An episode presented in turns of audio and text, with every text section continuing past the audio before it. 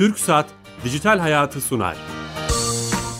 Herkese merhaba, ben Bilal Eren. Teknoloji, internet ve sosyal medyanın daha geniş anlamda dijitalleşmenin hayatımıza etkilerini konuştuğumuz Dijital Hayat programımıza hoş geldiniz. Her cuma saat 15.30'da TRT Radyo 1 mikrofonlarında önemli bir konuyu uzman bir konukla konuşuyoruz. Bugün ilginç bir konuyu konuşacağız. Sürücüsüz arabalardan, e, kişisel asistanlara, chatbotlardan hayatımızdaki birçok e, yapay zeka ile çalışan robota kadar yeni bir şeyle karşı karşıyayız robotlarla. Bununla ilgili tabii çok değişik e, ileriye dönük düşünceler var. Ama biz bugün bunların bu robotların hukukunu konuşacağız. Robot hukukunu ve bu alanın bu çok dikey güzel bir alanın hukukçusu uzman Selin Çetin'le beraberiz. Selin Hanım hoş geldiniz. Merhabalar. Evet e, enteresan bir konu. Yeni de bir konu. Uzun uzun bunu konuşacağız. E, ilginç sorularım var size bakalım benim de merak ettiğim. Ama öncesinde sponsorumuz TürkSat. Hı hı. TürkSat Türkiye Gov.tr'yi işleten kurumumuz. Hayatımızı kolaylaştıran servisleri. Orada uzman direktör arkadaşımız Sami var. E, bize bu bakalım hangi özelliği anlatacak. Sami Bey. Bilal Bey yayınlar. Teşekkürler. Hoş geldiniz yayınımıza. Hoş bulduk. Sağ olun. Bu hafta hangi özelliği bize anlatacaksınız? Evet, geçtiğimiz hafta devlet kapısı kayıtlı kullanıcı sayısı ile ilgili bir duyurumuz olmuştu. Ee, bu hafta 40 milyonu aştık. Oo süper. Evet 40 milyon kayıt. 40 kere maşallah diyelim. e, hizmet sunmaya devam ediyoruz. Tamam. E, bu hafta barkodlu belge doğrulama uygulamamızdan bahsedelim. E, barkodlu belge doğrulama uygulaması Türkiye Gov.tr adresinden almış olduğunuz belgelerin kolay bir şekilde doğrulanmasını sağlayan bir mobil uygulama. Belge üzerindeki kare kodu telefonumuzun kamerasından okutarak ya da bilgileri kendimiz girerek belgenin kime ait olduğu, veriliş tarihi, hangi kurumdan verildi ve geçerli bir belge olup olmadığını anlayabiliyoruz. Ee, hangi belgeler hani peki?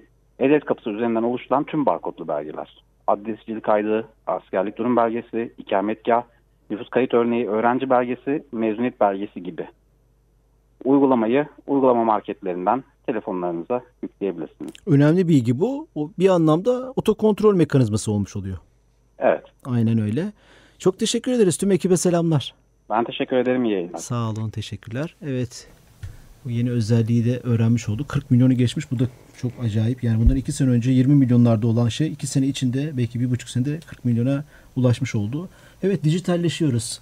ee, yeni açan dinleyicilerimiz için tekrar edeceğim. Bugünkü konumuz dijital hayatın konu, konu Selin Çetin. Kendisi robot hukukçusu. Ee, Çoktandır bu konuyu işlemek istiyorduk ama nasıl işleyeceğiz? Nasıl bunu dinleyicilerimize aktaracağız doğru bir şekilde düşünüyordum.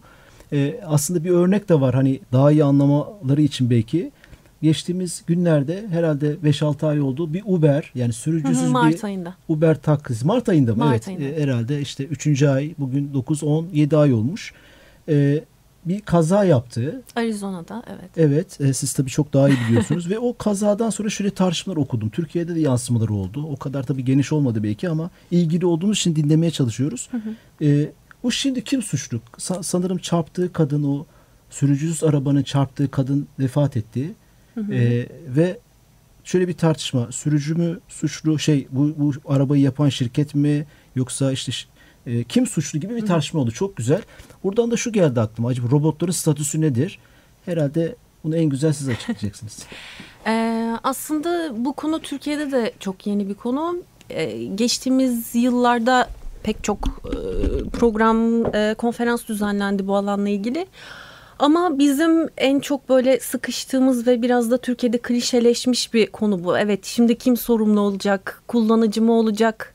Ee, üreten firma mı olacak, işte yazılımcı mı olacak, nasıl bulacağız sorumluyu falan. Ee, bu söylediğiniz spesifik örnekte de e, bir rapor hazırlandı bu olay sonrasında. Yaklaşık 300 küsür sayfalık bir rapordu. Ee, raporda e, pek çok açıdan değerlendirilmiş. Ee, öncelikle yayanın e, karanlık e, akşam saatlerinde, gece saatlerinde karanlık bir ortamda e, ve hiçbir yansıtıcı olmadan ne bisikletinde ne kendi üzerinde e, yolda seyrettiğine e, işte birkaç metre sonrasında bir yaya geçidi olmasına rağmen işte arabanın geldiği yöne de hiç bakmadan e, karşıya geçtiği için aslında büyük çapta sorumluluğun yayada olduğunu ama sürücünün de şöyle e, yolu seyretmediğini, o an başka bir video açtığını, ona baktığını işte ha, yanında birisi vardı değil mi? Onu söylemeyi unuttuk. Hı-hı. Belki dinleyicilerimiz şaşıracak şimdi. Hı-hı. Sürücüsüz araba diyorsunuz ama sürücü Tabii tabii. E, sürücüsüz araç ama yine de sürücü koltuğunda biri var. Yani tamamen kendi başına giden seyreden arabalar var değil ama bunlar. Domino's Pizza buradan gerçi reklam oldu şimdi bunu söylememek lazım. Bir pizza markası sürücüsüz arabayla pizza dağıttığını gördüm Amerika'da. Yani sürücüsüz tabii, araba tabii. da olacak. Yani yakında. pilot Oluyor. uygulamalarla okul taşıtları vesaire de var. Pek çok pilot uygulamaları var. Ee, ama tabii burada olay bazında değerlendirmek gerekiyor. Yani doğrudan evet bütün sürücüsüz kazalarda öncelikle sürücüyü e, sorumlu tutmalıyız ya da hep işte yayalar ya da arabanın işte çarptığı diğer taraf sorumludur, suçludur diyemeyiz. Tamamen belki o anki yazılımsal bir hata da olabilir. Olay bazında değerlendirmek Ha, gerekiyor. Olaylara bakar her olay için farklı bir karar verebilir. Bu yani anlam çıkıyor. bu tüm hukuk dalları ve karşılaşılan e, olaylarla sorunlarla alakalı önce olay bazında tarafların hareketlerini değerlendirip ona göre bir sonuç çıkarmalıyız. Peki şöyle o zaman e, ben e, sorumu şöyle sorsam belki daha iyi anlamak için. E, Şimdi e, robotun statüsünü merak ediyorum. Şimdi bir iki tane köpek kavga etse köpeklere ceza vermiyoruz veya değil mi? Veya işte bir yerden düşse birisine zarar verse diyelim bir köpek beni ısırdı köpeği hapse mi atıyoruz? Yani hukuk insanın davranışlarını düzenliyor. Çok kabaca değil mi? Cahilliğimi kusura bakmayın. Estağfurullah. Şimdi e, peki robotların davranışlarıyla ilgili nasıl bir statüsü olacak? Tabii yani benim en sevdiğim konu aslında bu. Çünkü ilk etapta hangi alana girersek bir buna değinmek gerekiyor bence. Ee, ama ilk olarak e, robot hukuku ne buna değinmek iyi gerekiyor belki. Çünkü robot hukuku baktığınızda temel olarak bütün hukuk dallarıyla alakalı ve hepsinde ufak tefek değişikliklere e, sebep olacak, buna yöneltecek bir alan. Yani ceza hukukundan medeni hukuka, e, borçlar hukukuna kadar. E, robotların statüsü de aslında çok uzun yıllar e, tartışılmış. E, işte felsefeciler, bir takım mühendisler buna hep değinmiş. E, en bilinen örneği aslında robotlar düşünebilir mi'den başlarsak eğer. E, Alan Turing'in Mind dergisinde, İngiliz Mind dergisinde yayınladığı makaleyle e, çok ilgi çekiyor. Ee, orada e, robotların düşünüp düşünemeyeceğini, bunu nasıl anlayabileceğimize yönelik bir test ortaya koyuyor Turing. Turing testi olarak da bilinir. Ee, şundan bahsediyor. Bir odada e, kişi karşısında yazıştığı tarafın insan mı makine mi olduğunu e, anlayabilecek mi? Eğer karşısındakinin insan olduğunu düşünürse ama karşısındaki bir makine ise o zaman e, makine bu testi geçmiş. geçmiş sayılır ve onun düşündüğünü kabul edebiliriz gibi bir mantığa dayanıyor. Ama daha sonra bu Alan Turing'in e, testi diğer felsefeciler, düşünürler tarafından da eleştiriliyor. E, en sevdiğim eleştirilerden biri de e, Çince odası, e, Searle'ın ortaya attığı. Çince odasında da e, biz diyor bu kadar basit bir testle anlayamayız. E, çünkü o da bir e, öneride bulunuyor. İngilizce bilen ama Çince bilmeyen birini düşünün diyor. Bir odada bir taraftan ona Çince girdiler veriyorsunuz kelimeler. Ve elinde de bir tane o kelimeleri kullanacağı kullanım kılavuzu gibi bir şey var. O kılavuza bakıp anlamlı cümleler oluşturmaya çalışıyor verdiğimiz Çince kelimelerden. Ama o kılavuz yoluyla onları birleştirdiğinde Çince bir şekilde ben Çince bilmiyorum da yazabilir. Evet. Çünkü anlamı bilmiyor. Aslında makinede bu yapay zeka denilen şey de yapıyor, yaptığı şeyin farkında değil, anlamını bilmiyor. O yüzden biz doğrudan onların bu şekilde düşünüyor olduğunu söyleyemeyiz diyor. Buradan şuna mı gelmeye çalışıyorsunuz? Düşünüyorsa insandır mı diyeceksiniz? Şöyle ya hukuksal anlamda eğer bunu tartışacaksak aslında değil. Çünkü hukuk bu etik tartışmalara girmez. Yani şöyle bir sınıflandırma yapmaz. Evet sen e, insan gerçek kişi kategorisinde olacak kadar zekisin. O zaman gel ya da şu kadar etik değerlerin var. O zaman sen gerçek kişi olabilirsin. Evet seni gerçek kişi kabul ettik demez. Kendi çapında Ne e, der o zaman? Onu şöyle şunu der medeni hukuk e, sağ ve tam doğmayla hak ehliyeti kazanılır der. Buradan da aslında gerçek kişi olabilmek için öncelikle insan olmak gerekir biz çıkarıyoruz. Sağ ve tam doğma Bu koşulunu yüzden sağlar. köpeklere ceza vermiyoruz. Yani evet o yüzden e, hayvan bulunduranın sorumluluğuna gidiyoruz bir köpek bir e, başkasına Zarar zarar, verdiğinde. O yüzden hukuksal anlamda gerçek kişi diyemiyoruz robotlara, yapay zekalara. Bu kesin değil mi? Ha, bütün Bu, bu hukuk- kesin Ha, bu bilgi. hukuk cami- Yayabiliriz. Hukuk camiasında bu oturmuş durumda yani. Yani- Robot insan değil, robot insan statüsüne Tabii, koymadık. Şöyle çünkü e, teknik anlamda e, dar yapay zeka ve e, genel yapay zeka diye bir e, görüş anlayış var ya da işte e, öne sürülen şeyler. E, dar şu anki uygulamada olan dar yapay zeka çünkü ne yapıyor? İşte satranç şampiyonunu yenebiliyor. E, belli bariz şeylere odaklanmış durumda. Siz satranç şampiyonunu yenen e, yapay zekaya kalkıp da işte bugün hava nasıl bana söyler misin dediğinizde onu yapamaz. Çünkü spesifik bir göreve odaklanmış durumda. En çok onda başarılı olabiliyor. Bu yüzden genel yapay zeka dediğimizde biraz daha insan gibi. Yani e, pek çok şeyi düşünüp e, insanda olduğu gibi bugün şu an sizle konuşuyorum ama işte aynı zamanda buradan çıkınca şunları da yapacağım ya da işte e, şuranın hava sıcaklığı da böyle gibi şeyleri de düşünüp hissedebiliyorum. Yani pek çok şeye e, hakimim o an. Bu genel yapay zeka ne zaman ki yapay zeka da bu noktaya ulaşırsa o zaman insandaki gibi gerçek kişi statüsüne yakın bir şey olur muyu tartışabiliriz ama yine de gerçek kişi Türk Medeni Kanunu'na göre sağ ve tam doğmayla hak ehliyetine edindiği için yine farklı bir düzenlemeye gitmek gerekecek. Yani doğrudan gerçek kişisin sen diyemeyeceğiz muhtemelen. Anladığım kadarıyla dünyada da bu tartışmalar devam ediyor. Yani bu hani ilk baştaki örneğimize gelecek olursak sürücüsüz araç yanında insan da yok. Sürücüsüz araç birine çarptı ve ona zarar verdi. Kim sorumlu tartışmaları? Kesin bir şey yok. Size göre peki? Ee, yani bana göre şu anki e, geldiğimiz e, noktada doğrudan şehir içinde bu araçların kullanılması tehlikeli. Çünkü bunlar birbirleriyle bağlantılı konular. Şehirlerin de akıllı hale gelmesi gerekiyor. Yani bugün şu an İstanbul trafiğinde sürücüsüz bir aracı düşündüğünüzde eğer yani muhtemelen aptal bir araca dönüşmüş olur günün sonunda. Çünkü tabelaların, ışıkların, diğer araçların da akıllı hale geliyor olması lazım sosyal hayatta çok sık karşılaşabilmemiz için. Ee, ek olarak kişilikle ilgili e, Avrupa Birliği'nde geçtiğimiz yıllarda e, bir öneri vardı. Bu kabul edilmedi. Tüzel kişilik dedim yani gerçek kişi dışında da bir tüzel kişilik e, kavramımız var. E, ona benzer bir kişilik önerisinde bulunuldu. Neydi o? e, e-kimlik gibi bir öneride bulundular. Ama bunun temelinde e, vergilendirme yatıyordu. Çünkü biz bu sistemleri e, kayıt altına alalım. Bunlar üstünden vergiler de alalım. E, işte digital e, dijital tek market e, dedikleri bir uygulama var şu an.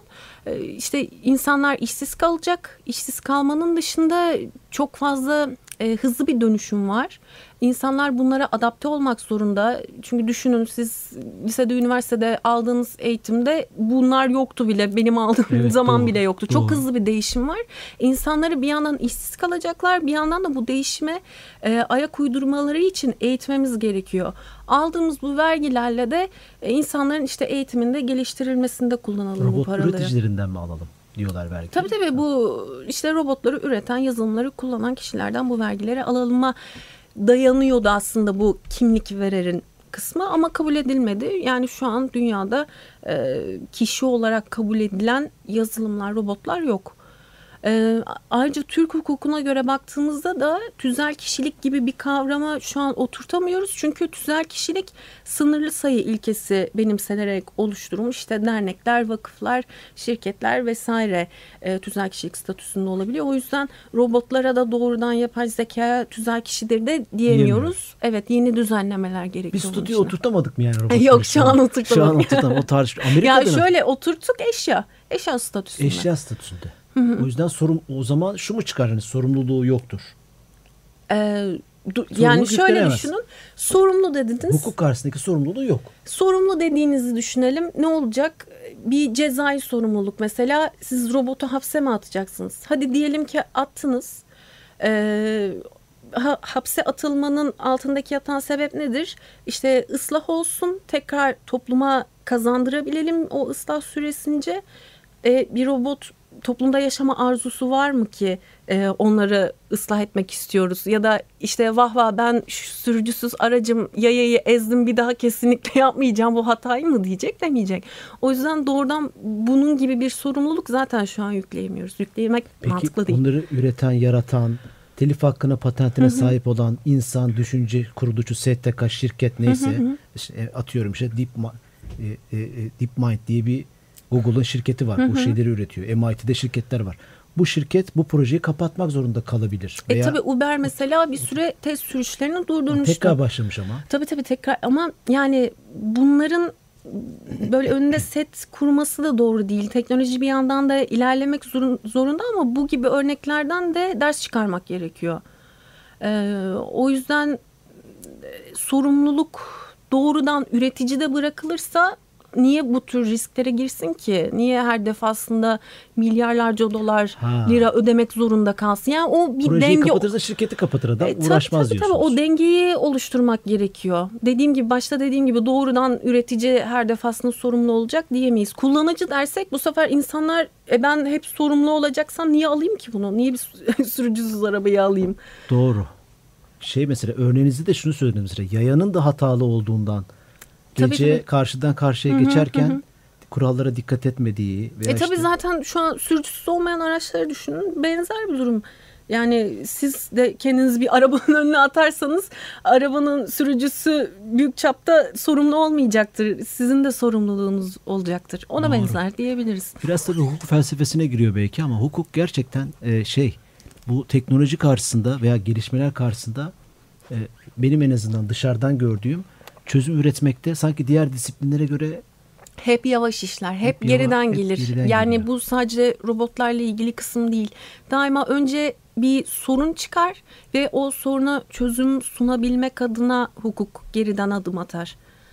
Ee, Yani hukuk hep da böyle şöyle bir olmuştur. şey değil tabii yani dogmatik bir, bir yerden hani bize gelen bir şey değil ki. Sonuçta bu işi karar veren hukukçular var. O hukukçuların da bir jenerasyonu, yaşı var. Ee, e, e, hani bunu anlama kapasiteleri var. Yani böyle çok bunları da kutsallaştırmamak en azından ben öyle düşünüyorum. Ee, yani bu karar vericilerin örneğin Türkiye'de böyle birçok şey var işte periskop kararı vesaire gibi. Yani hukuk hukuk bu karar veren e, kişilerin de iştihat mı diyorsunuz? İştihatları veren insanların da bu robotları falan bilmesi lazım. O zaman bilişim hukuku mu devreye giriyor? Çok acayip işler. E, tabii yani işin içine hem teknolojiyi bilmeniz gerekiyor.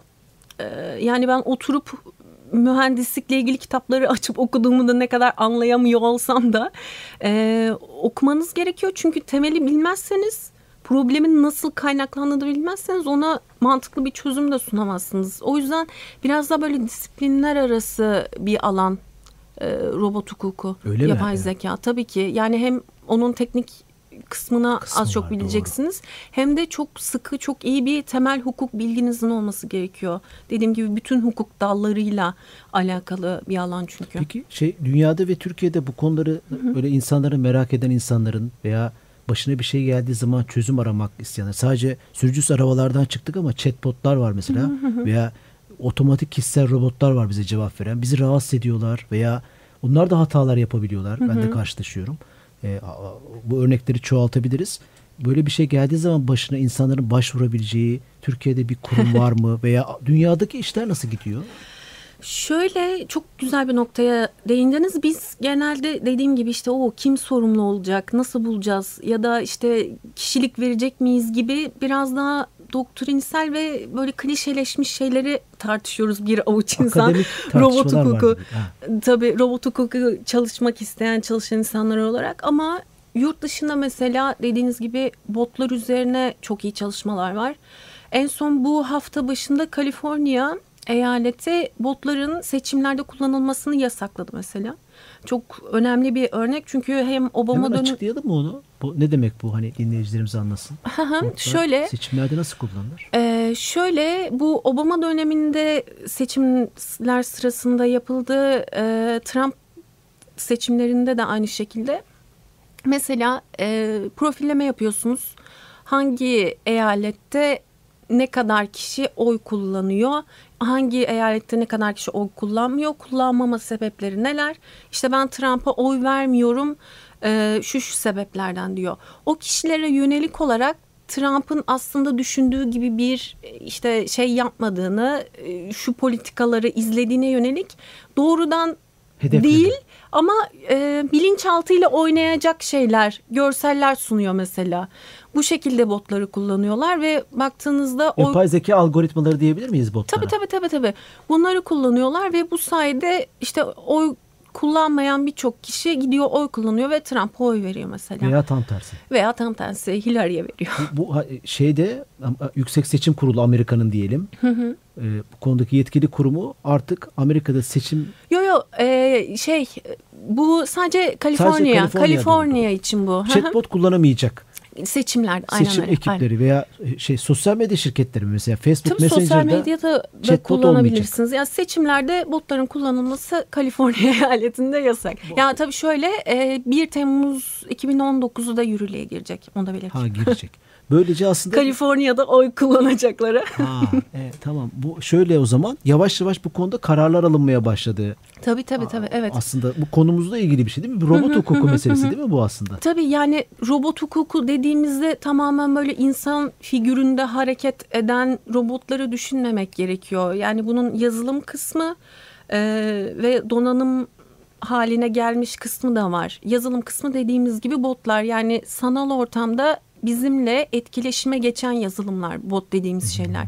Mesela bir internet sitesiniz, sitesine girdiğinizde bir chatbot sizi karşılıyor sizinle yazışıyor işte şu ürünü beğenebilir misiniz diye bir örnekte bulunuyor.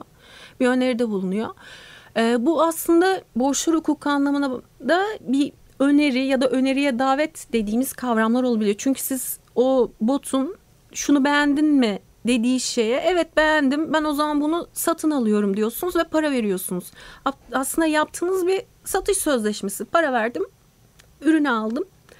Ee, ama baktığınızda karşı tarafta satıcıyı görmüyorsunuz. Somut bir insan yok. Chatbot'la sadece konuşmuşsunuz. E, biz o zaman sözleşmeyi chatbot'la mı yaptık? Chatbot sözleşmenin tarafı olabilir mi? Gibi e, hem doktrinsel, doktrinsel hem de pratikte böyle sorun oluşturabilecek cevap bulunması gereken konular. Sözleşmesinde yazıyor mu? Çok güzel bir örnek. Diyelim bir alışveriş sitesine girdim. Otomatik robot bana hoş geldin diyor. Bilal nasılsın diyor. Şunu ister misin bana? Arkada sağ ekranda altında konuşuyoruz. Tabii tabii tabii. Satış yaptı. Bir problem çıktı. Şunu sözleşmesine yazmıyor mu? Ee, işte atıyorum o internet sitesi. Tabii tabii kullanıcı Yani sözleşmesinde chatbot değil ben sorumluyum. Tabii ki demiyor. kullanıcı Ha. sözleşmesinde bunlar düzenleniyor ama dediğim gibi doktrinsel olarak çünkü siz sadece chatbotla muhatap olmuş durumdasınız. Karşıdaki muhatabınızı doğrudan bilmiyorsunuz. O yüzden doktrinsel bu tartışmalar oluyor ama kullanıcı sözleşmesinde zaten işte karşılıklı sorumluluklar belirleniyor büyük çapta ama şöyle siz o kullanıcı sözleşmesini e, hiçbir zaman tartışamıyorsunuz. Doğrudan onu kabul etmek zorundasınız. Şu an pek çok web sitesinde doğru zaten evet, olan şey evet, de bu. evet, evet. E şeyde de öyle. Sosyal medya şirketlerinde hesap açarken okudum onayladım Hı, kutucuğunu Sadece o evet geçmeden tartışamıyorsunuz. zaten hesap Hı hı. açamıyorsunuz. Evet bu konuyu Evet. konuşmuştuk bir bilişim hukuk programında. Şunu soracağım. Bunlar tabii çok böyle hani problem olsa da halledilebilecek işler. Bugün işte Amerika Suriye'ye bir operasyon yaptığı zaman veya işte Afganistan'a çeşitli sebeplerle oradaki akıllı bir drone veya insan savar aracı bir düğün Evet. evine bomba atıyor ve özür diliyor sonra. Tabii bununla İnsanları ilgili e, Ağustos ayında e, Birleşmiş Milletler'de bir toplantı olmuştu. Yaklaşık ya 70'ten fazla ülke katılmıştı ama ne yazık ki Türkiye'den hiç Bir katılan dakika evet olmadı. Neden yoktu Türkiye'den kimse? Davet mi yok bilmiyor muyuz? Ne olay sizce? Yo biliyoruz aslında E, Türkiye'de bununla ilgili de e, bir kurum çalışma Hangi yapıyor. kurum çalışıyor? Adalet Bakanlığı içinde bir birim Yo, var mı? Robot adal- hukukuyla çalışan. Adalet Bakanlığı'nda değil. E, henüz e, raporu sunulmadı. O yüzden böyle bilgisini vermem doğru olur mu bilmiyorum. E, çalışmalar var. Önceki görüşmelere davet edilmiş, giden olmuş ama bu son görüşmede kimse yoktu. E, Birleşmiş Milletler çatısı altında hı, tabii, tabii. robot hukuku ile ilgili bir robot hukuku robotların e, daha doğrusu e, savaş alanlarında kullanılan ölümcül silahlar dedikleri otonom robotların, cihazların, aletlerin kullanılması ile ilgili bir görüşme oldu. Ee, bir toplantı. Toplantı oldu evet. Ülkelerin temsilcileri katıldı. Tabii, evet, Türkiye evet, yoktu. Evet. evet Türkiye yoktu. Bir önceki toplantıda vardı öyle mi? Ee, evet. Bu bir önemli önceki bir konu. O zaman sizin ve sizin gibilerin sayısını çoğalıp o, o toplantılarda bizi temsil etmeniz. Kurumlarda temsil Çok etmeniz. Çok önemli evet. Yani en önemli şey bu herhalde. Türkiye'nin şey... de aksiyon alabilmesi gerekiyor bu alanda. Çünkü özellikle mühendislik anlamında çok parlak zihinler var. Ee, ve bu alanın gelişiyor olması hukuku da etkiliyor. Ee, dolayısıyla hukukçuların da bu alanda daha aktif olması gerekiyor. Ha, evet onu sorayım. Belki bizi dinleyen genç bir arkadaşımız vardır. bu, bu ilgisini çekmiştir. Peki Türkiye'de hangi bölümü seçecek? Hangi nereye okuyacak? Ne, nereye gidecek bu bölüm için? Ee, Var mı böyle bir bölüm? evet, robot hukuku diye bir bölüm yok. Hatta robot hukuku diye bir ders de yok ne yazık ki. Ee, şöyle genel çerçevede bilişim hukukuyla ilgili çok az e, ders ve alan var Türkiye'de. Burada da işte e, devletin, hükümetin bir takım adımlar Özel okullarda mı yok? Özellerde de mi? E, şöyle genelde ya seçmeli ders olarak lisans bölümlerinde bulunuyor ama o da bir elin parmağını geçmez. Ee, veya yüksek lisans dersleri olarak veriliyor ama o da büyük çapta tezsiz bölümlerde oluyor. E, tezli olanda da sadece Bilgi Üniversitesi'nde var. Onda da ne yazık ki ya, duyuralım ders yok. buradan. Bilgi Üniversitesi'nde var bir e, Bilgi ders, Üniversitesi'nde yok yok ders yok. Bilgi Üniversitesi'nde enstitü çapında bilişim hukuku ile ilgili hmm, bir tamam. alan var ama doğrudan robot hukukuna yönelik bir ders yok. Ama tabii bu işin altyapısını alabilmek adına bilişimle ilgili, hukukla ilgili şeyleri öğrenebilmek adına bir adım olabilir. Özel bir şey var mı peki? Özel bir enstitü, araştırma merkezi, STK düşünce kuruluşu robotlarla ilgili? Ee, şöyle e, Deep Learning Türkiye grubu var ama büyük çapta mühendislerden oluşan ama gerçekten çok hevesle çalışan insanlardan oluşuyor bu. Ama nacizane benim de önerim biraz daha sosyal tarafının sosyal. da ağırlaştırılması. Yani sosyal bilimlerle ilgili tarafının da ağırlaştırılması gerekiyor. Yoksa e, çok yetenekli insanlar var bu alanda evet, çalışmak isteyen. Çok güzel isteyen. bir şey güzel bir şey söylediniz. E, biz teknolojinin daha çok sayısal bölümünü konuşmaya başladık. Hı hı. Bu kötü değil, çok güzel. Çok iyi, Ama çok sosyal iyi. hukuk gibi, sosyoloji hı hı. gibi konuların da konuşulması lazım. Hı hı. Lütfen Twitter'dan Twitter adresinizi alalım. Robologist. Robologist. Ama senin Çetin yazınca Selin Twitter'da Çetin, çıkıyor. Evet, evet, evet. Diğer mecralardan takip edin. Bir de blogunuz var galiba. E, robotik.legal robotic.legal diye ha, bu yazabilirler. şey yapıyorsunuz. Hı hı. Ee, çok önemli ve farklı bir konuyu hatta biz burada duyurduğumuzda bu ne ya falan demişlerdi. Çok teşekkür ediyoruz katılımınız için. Ne demek benim Şeref için çok verdiniz. keyifliydi. Umarım küçük bir ışık yakabilmişimdir bu alanı araştırmak öyle, isteyen öyle insanlar için. Bu gece 04.25'te programımızın tekrarı var. Pazartesi günü de YouTube'da bu programımızı dinleyebilirsiniz. Hafta yeni konu ve konuklarla beraber olacağız. İyi hafta sonları hoşçakalın. Türk Saat Dijital Hayatı sondu.